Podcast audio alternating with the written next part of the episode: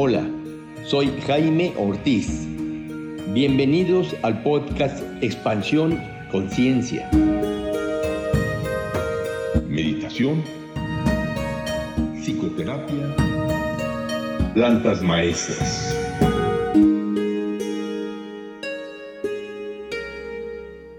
Hola, ¿qué tal amigos? Bienvenidos a este episodio de Expansión Conciencia. En esta ocasión estaremos hablando sobre ayahuasca, pirotecnia o crecimiento. Y para hablarnos de este tema he invitado al facilitador Gabriel Cruz, mejor conocido como Rocco. Rocco es músico, medicina y facilitador de ceremonias con plantas sagradas. Este año Rocco cumple ocho años ofreciendo medicinas en varios estados de la República y en el extranjero. Ofrece a veces hasta dos ceremonias por semana y en un año ofrece alrededor de 70 ceremonias. ¿Qué tal, Rocco? ¿Cómo estás? Bienvenido a este episodio. ¿Qué tal, Jaime? bueno, para empezar, te agradezco mucho tu participación, Rocco. Y cuéntanos de ti, cuéntanos de tus experiencias como cuando empezaste a tomar la ayahuasca, de tus propias experiencias de crecimiento. Sí, ¿qué tal, Jaime? Pues gracias por la invitación también, primero que nada. Eh, muy agradecido, muy honrado de, poder venir aquí a tu programa a platicar un ratito acerca de, este que pues realmente la ayahuasca ha sido una práctica espiritual que, practico desde hace 11 años aproximadamente. Y, bueno, también la facilito. Llega un momento, este, ¿cómo han sido mis, mis cambios de crecimiento personal? Pues creo que pasé por todos los procesos. Empecé como todos. Eh, en algún momento de mi vida hubo un punto de quiebre, eh, de que me sentía muy perdido, no sabía para qué rumbo iba a tomar mi vida. Y fue cuando llegó la medicina. A mí yo tenía como 26 años. Me ayudó muchísimo la primera vez que la tomé. Eh, no, no recuerdo muy bien qué fue lo que pasó, sino me acuerdo que solamente me tocaba la cara, me reconocía y de ahí, bueno, eh, vi cambios. Vi cambios en mi forma de, mis actitudes, en mi forma de ver la vida. Y dije, bueno, aquí hay, algo muy valioso que se tiene que hacer me tocó fundar la, comunidad Ayahuasca Monterrey, que el fin era dar información y organizar ceremonias. Entonces, eh, ahí pasé de, asistente, asistente frecuente, a organizador de ceremonias.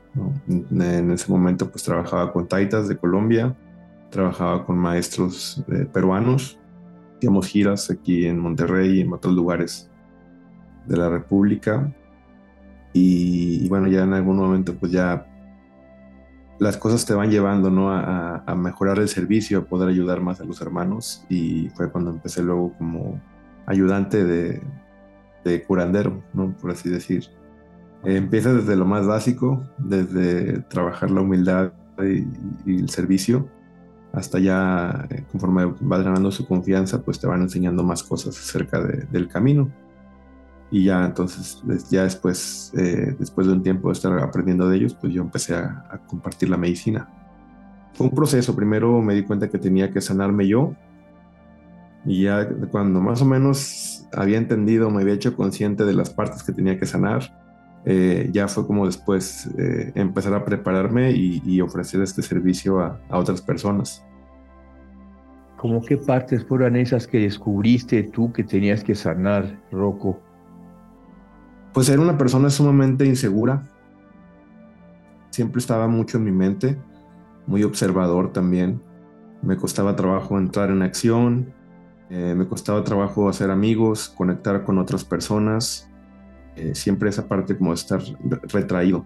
Y, hablar en público o estar hablando aquí simplemente en, en un podcast, pues es algo que yo normalmente no hacía. Entonces esos cambios como que me dio seguridad en mi persona eh, aceptándome quien era realmente, como que la primera vez no, tenía muchas inseguridades que no me aceptaba físicamente, no me aceptaba emocionalmente y cuando me acepté eso, cuando empecé a amarme a mí mismo, fue cuando empezaron esos cambios bonitos con la medicina.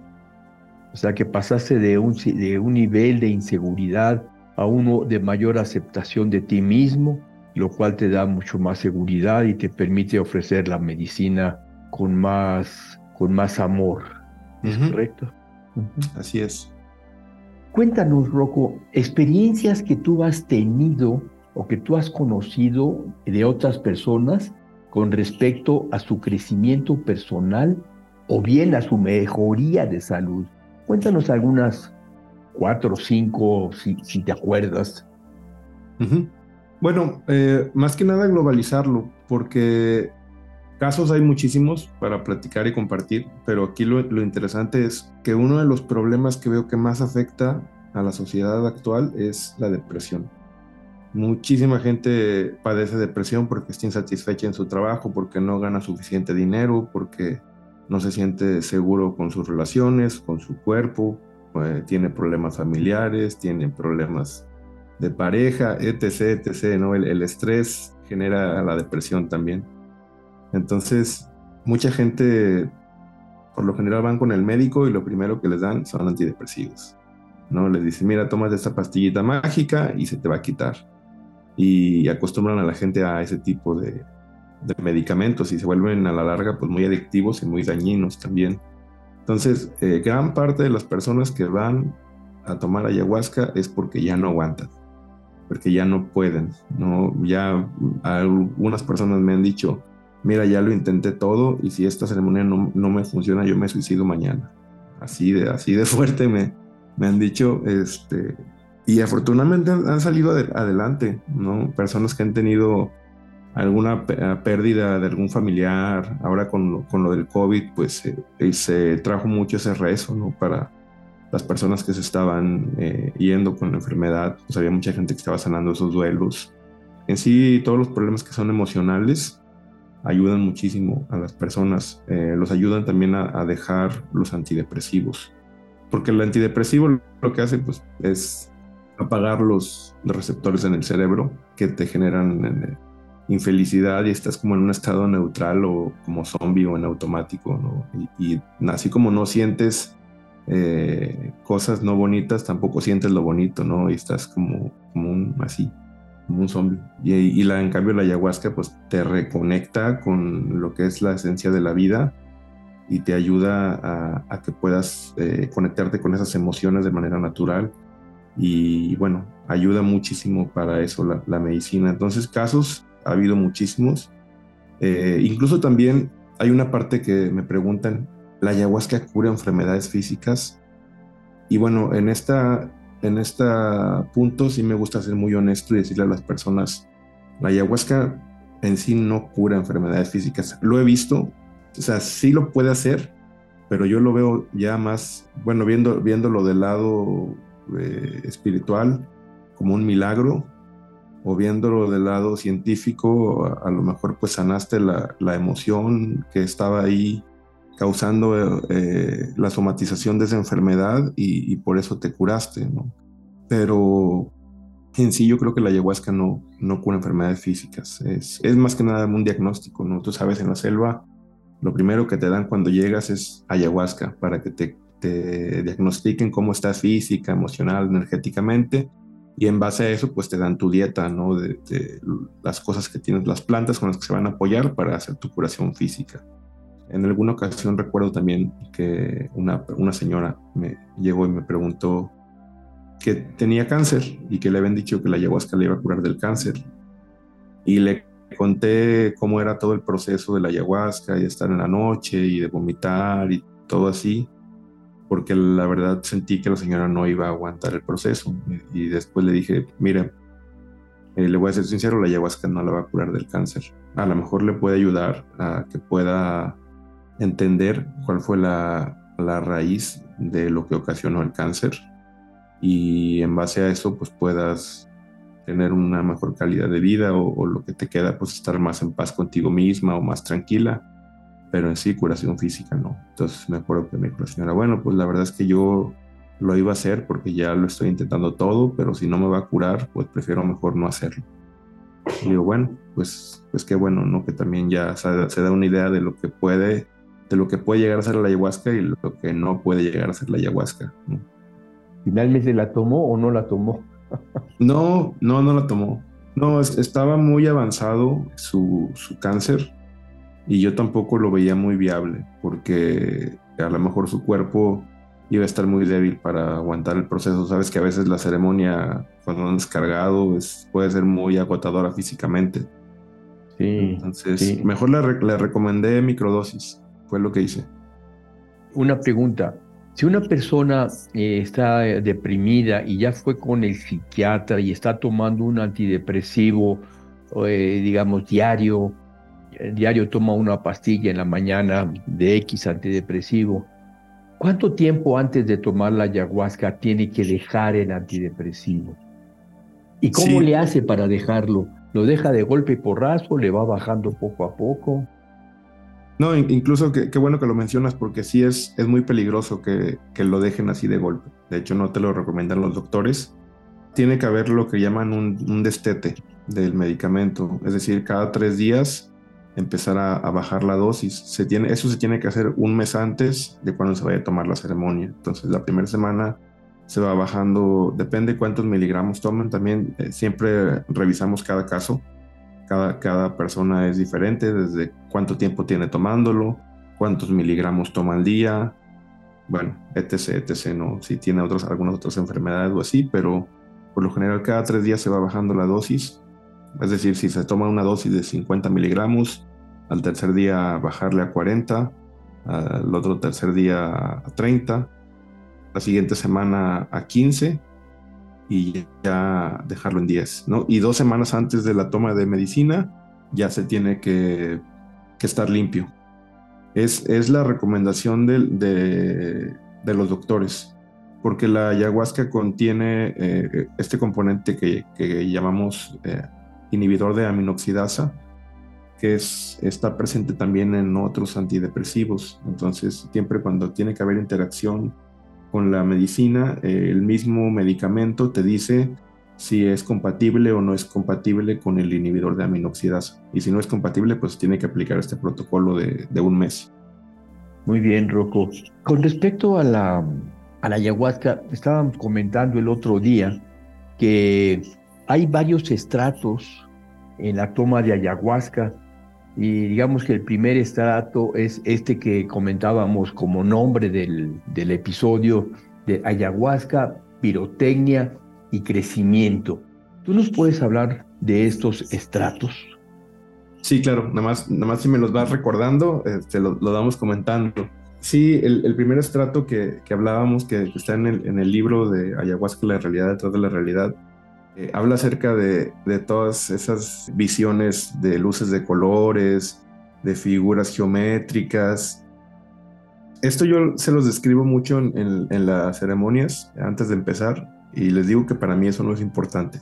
Ese tipo de experiencias, pues sí, son bonitas sentirlas.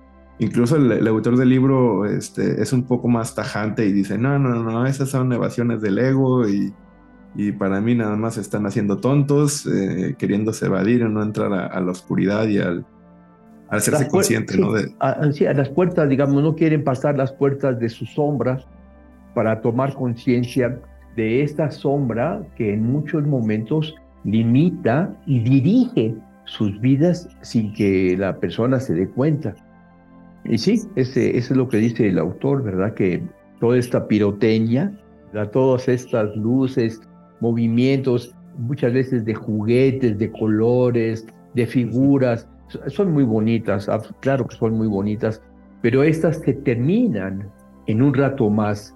no sé, por lo general duran unos tres cuartos de hora. Inician después de la toma una media hora, tres cuartos de hora, pueden iniciar este proceso de pirotecnia, de, de visiones de colores, y duran, ¿qué sea? ¿Cuánto tiempo podrán durar? ¿20 minutos? ¿Una hora máximo? Pues sí, depende de cada persona. Aquí también hay un punto importante a, resaltar. Lo importante que es estar sentados en, en las ceremonias de ayahuasca.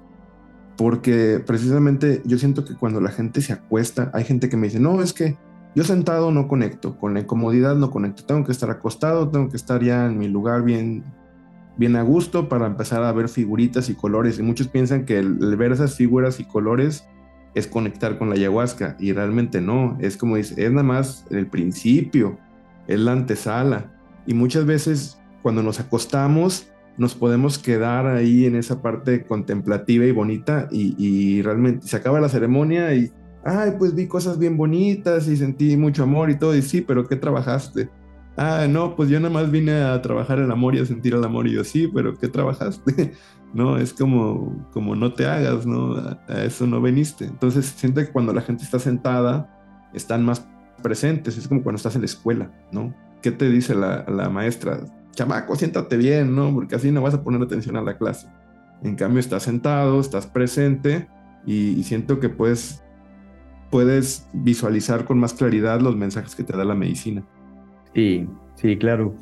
Y bueno, el segundo estrato, eh, Rocco, que nos comenta el autor del libro que acabas de, decir, que se llama... José María Fericla. Fericla, José María, sí, exacto. El segundo estrato es, es la revisión de la biografía. Vivir conscientemente la revisión de la biografía. En este estrato podemos hablar de que la persona recuerda muchas veces su propia infancia, su relación con su madre, con su abuela, con su padre, con los ancestros que tuvo cerca. Los recuerda y revive muchas veces la emoción de, de una determinada relación, de un regaño de la madre que lo que pues, lo, dejó marcado, por decirlo así.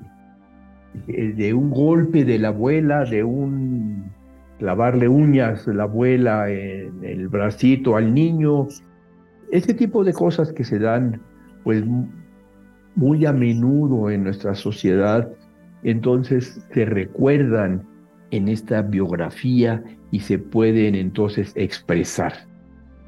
¿Es correcto? Sí, eh, fíjate, esta, esta parte yo se las, se las comparto en las ceremonias, se les digo que es, es como cuando vamos a la escuela, ¿no? Porque es, es una revisión, es como si tuvieras un coaching personalizado que te va marcando los puntos importantes de tu vida en los que tienes que sanar, ya sea algo de tu pasado, como es algún trauma o algún círculo vicioso que estás repitiendo en el presente. Es como, sí, entrar al escáner y, verte tú mismo cómo estás, ¿no? Y, esta parte también, pues a veces no es bonita, ¿no? Es, es incómoda muchas veces eh, porque también nos autoengañamos, entonces te quieres autoengañar, te quieres autoengañar, pero ya cuando la medicina te lo muestra así tan claro, es cuando dices, ay, qué duro. Pero para mí es la parte más valiosa de toda la experiencia, porque ahí es donde está el aprendizaje, ahí es donde te haces consciente de tu realidad y ahí es donde puedes empezar a ver las cosas que hay que cambiar, que hay que arreglar. Sí, sí, claro. Así es justamente, Rocco. Bueno, la tercera, eh, el tercer estrato es el impasse, impasse, ¿no? Que es como llega un momento en el que estamos recordando, hemos avanzado y, y parecería que no sucede nada, como si estuviéramos en un, en un estado en el que ni siquiera tenemos visiones, simplemente no pasa nada. Y de ahí pasamos entonces a esta experiencia consciente de la nada, que viene a ser la experiencia de la muerte misma. ¿Qué nos dices de esto? Sí, pues eh, que también como lo menciona ahí el autor, es, es una muerte simbólica del ego. Es cuando ya, ya no hay para dónde hacerse y no te queda más que morir y es, es renacer con una, nueva conciencia. Esta parte de, yo se las describo como ir al hospital. Sabes que tienes una enfermedad, una herida emocional y vas al hospital a que te curen. Sabes que el proceso de curación va a ser incómodo, va a ser doloroso, pero sin embargo va a ser necesario para que la herida cure, ¿no? Y, en este también incluye esas sensaciones de que a veces sentimos que nos estamos muriendo, ¿no? Es que Luego, aquí recuerdo una vez una persona en una ceremonia se acerca conmigo muy preocupado y me dice, creo que me voy a morir, me voy a dar un infarto. Y le digo, ¿por qué? tengo el corazón muy acelerado. Y digo, pero padeces de, del corazón o algo así. No, pero yo sí siento que ya me voy a morir. Entonces ya eh, pues lo ayudé ahí energéticamente con un poco de tabaco, con perfume y hablé con él. le digo, mira, no creo que te estés muriendo, yo creo que más bien lo que tienes es miedo a morirte y ese miedo a morirte te está generando que te suba la presión y que te sientas que el corazón se te va a salir, pero si no padeces de ninguna eh, afección cardíaca no tienes de qué preocuparte. Y sí, efectivamente lo único que tenía era miedo. Ya después lo puse a respirar, se tranquilizó y, se dio cuenta que no se iba a morir. Y gracias, Rocco. Mira, vamos entonces a seguir con el quinto estrato, que es la percepción visual y emocional de los arquetipos inconscientes. Y entonces, cuando tenemos esta visión de los arquetipos, tenemos una información para nuestra propia vida. Voy a comentarlo yo en este caso. Yo tengo una paciente que fue a una ceremonia de ayahuasca y ella, su principal problema en la terapia es que su propia fuerza había sido inhibida, su propia autoafirmación había sido inhibida desde niña. Y entonces fue a tomar ayahuasca, tuvo los procesos naturales de cualquier toma, de, ¿cómo se dice? Cuando vomitas, como de purificación, ¿o cómo se Ah, la, la, el alivio o la purga. La purga, la purga. Y esta paciente, entonces, después de la purga y de todo el, el proceso eh, de la medicina, tuvo esta visión de una serpiente que la abraza. Esta serpiente la abraza y ella se da cuenta que esta serpiente es como su madre, la madre, que nunca le transmitió esta fuerza a ella. Se da cuenta que aunque la mamá la quiso, la quería, y ella se daba cuenta pues, que la mamá la quería, la cuidaba, nunca sintió desde niña una conexión afectivo, amorosa con la madre. Y esta falta de conexión fue la que le hizo perder esta fuerza, dejar esta fuerza. Lo que más necesitaba era esta conexión y al no tenerla sentía que tenía que ser una mejor niña, una niña más buena para tener esta necesidad de amor cubierta. Y cuando la víbora la abraza, toma conciencia precisamente de esta situación. En este caso, esta visión de la víbora no es una visión de pirotecnia, sino que es una visión de un contenido existencial.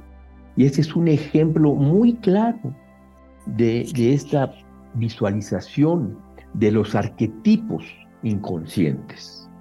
¿Qué opinas, Rocco? Sí, incluso no sé si te ha pasado que, te preguntan, oye, ¿qué significa si, tuve esta visión? ¿no?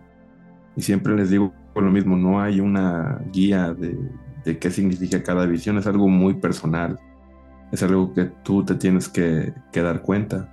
Y, sí, es, muy bonito y muy transformador también cuando suceden ese tipo de visiones que, como aclaras, no son de pirotecnia, sino más bien con un significado, con un sentido.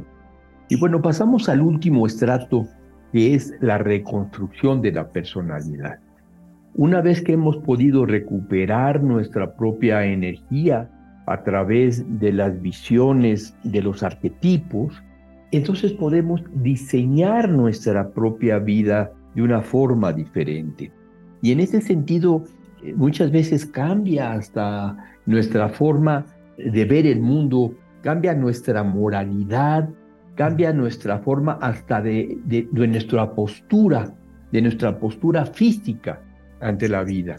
O sea, hay toda una transformación hay como una transformación de este niño, de este ser infantil que hemos sido durante muchos años para convertirse en un adulto.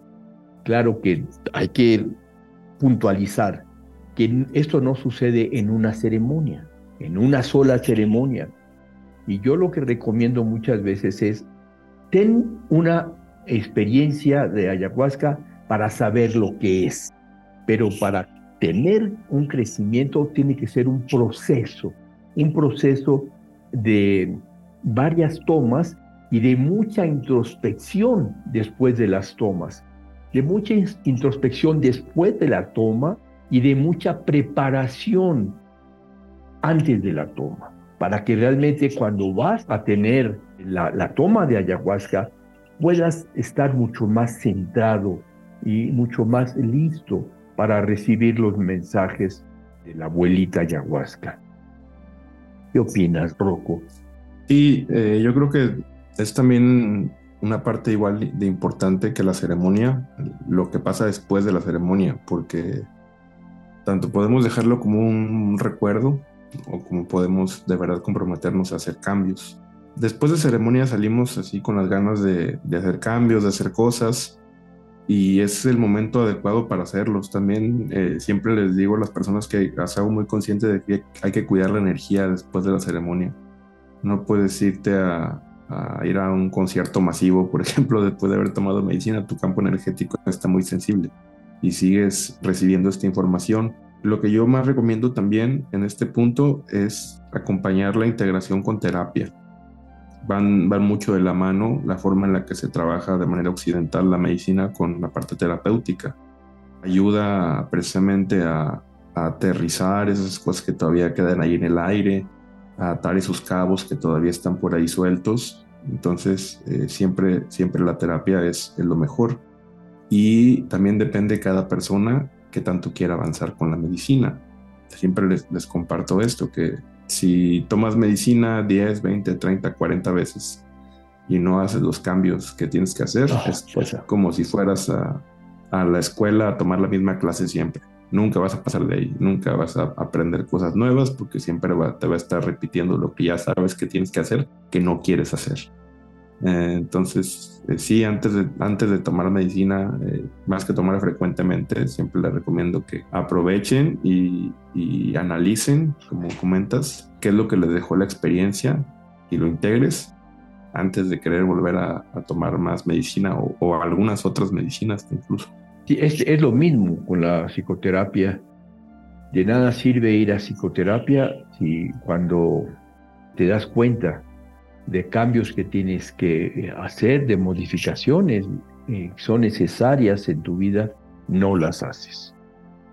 Y hay muchas personas que van a terapia y dicen, no, yo he estado ya en terapia dos años. Pues sí, pero has estado en terapia y de acuerdo, pero ¿dónde están los cambios? Y es lo mismo con la medicina.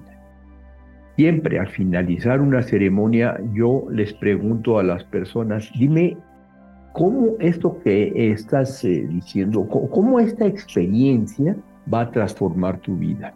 ¿A qué te comprometes tú a hacer para transformar tu vida? Porque nada más eh, decirlo no nos va a hacer. Tenemos que tener un compromiso con nuestro propio crecimiento. Queremos crecer. Si no, pues entonces estamos jugando con nuestra propia vida, ¿no? Porque en realidad a lo que venimos a este mundo, de acuerdo a lo que dice la filosofía del shivaísmo de Cachamira, es a la evolución de nuestra alma. Lo dice esa filosofía y también lo dice en algunas filosofías occidentales, el curso de milagros, etc. Venimos aquí a la evolución de nuestra alma.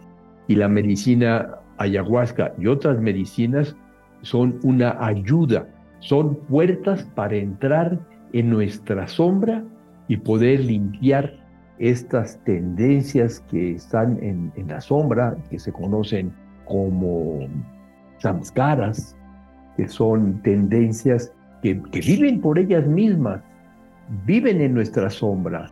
Son tendencias que no nos gustan, que no reconocemos, que las tenemos guardadas, pero que incluso se corresponden con, con los pecados capitales. Muchos samskaras se corresponden con los pecados capitales, soberbia, avaricia, ira, lujuria, gula, envidia, pereza. Y con la medicina nosotros podemos ir limpiando estos samskaras.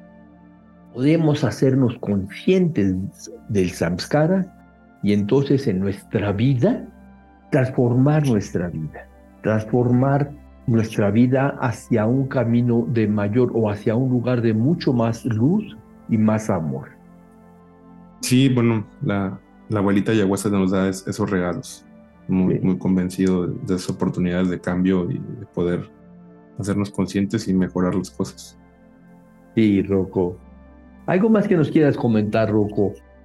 Bueno, recordarles también, si, si no han tomado medicina, siempre recomiendo que vas a tomar, sientas el llamado, que abandonen cualquier expectativa. Porque la abuelita es experta en romper expectativas o incluso en superarlas.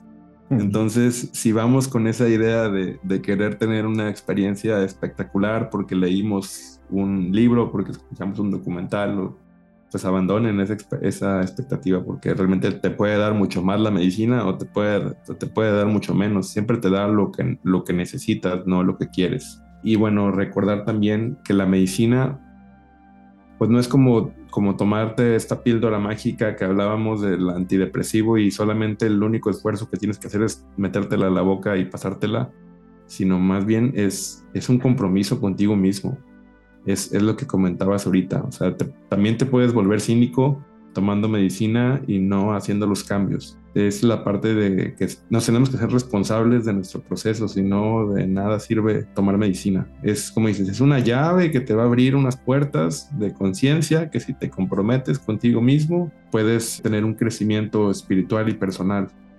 Pero si no te comprometes, si quieres nada más andar ahí viéndolo como una evasión, porque también se puede, eh, yo veo gente también que toman mucha medicina, que están como muy clavados con este rollo de la medicina, los hombres medicina y las tradiciones y todo eso.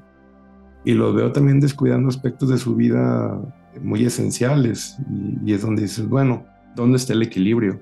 ¿Dónde está el equilibrio? ¿Dónde está tanta medicina que tomas? sino más bien ahí te das cuenta que lo importante no es qué tanta medicina o qué tan frecuente asisto a una ceremonia, sino cómo la aprovecho y cómo lo, lo llevo al día a día. Sí, sí, justamente. He tenido justo la misma experiencia de personas que toman y toman medicinas y buscan una. Ya, ya fui a una ceremonia de ayahuasca y en dos semanas voy a una de niños de Dios, de honguitos, y en otras dos semanas voy eh, con el peyote y después regreso con el bufo alvarius. Y tienen una colección casi casi que van palomeando. Sí, sí. De medicinas que prueban y, toman, y, pero que no hay ningún cambio, que no hay realmente ningún cambio en su vida que los lleve a una mayor paz, a una paz interior, a una luz interior, y amor, y a un amor, amor a ellos mismos. Y como dices, se necesita hacer este, este movimiento. Necesitamos caminar y saber por dónde caminar. Para eso es también muy conveniente tener un buen guía, un buen guía tanto en la medicina como en la psicoterapia, así como hay cantidad de psicoterapeutas que están ciegos guiando a otros ciegos, Así también hay una cantidad, ahora sobre todo, han proliferado los charlatanes de medicina. Y, pues sí, es fácil, consigues ayahuasca, compras en algún lugar, un amigo te la vende, te compras un vasito y organizas una sesión de ayahuasca, llegan amigos y desconocidos, 8, 10, 15 personas, y les das un vasito de ayahuasca a cada una y les dices lo que aprendiste tú en una o dos ceremonias que permanezcan sentados y que se tomen la medicina. Y una cosa y otra y aparentemente y visto desde afuera parecería que pues que sí que es una toma.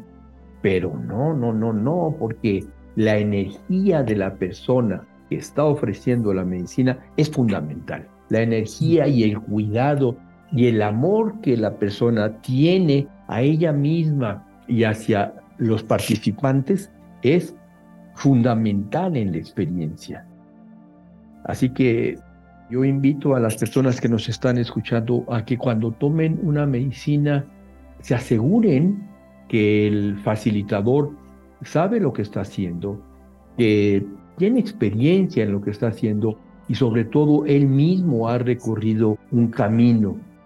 Así como nos lo ha comentado Rocco, que empezó desde los 24, 25 años y ha seguido todo un camino durante varios años, ha podido despertar y abrir los ojos para ser una persona que ve guiando a un ciego que busca llegar a la luz.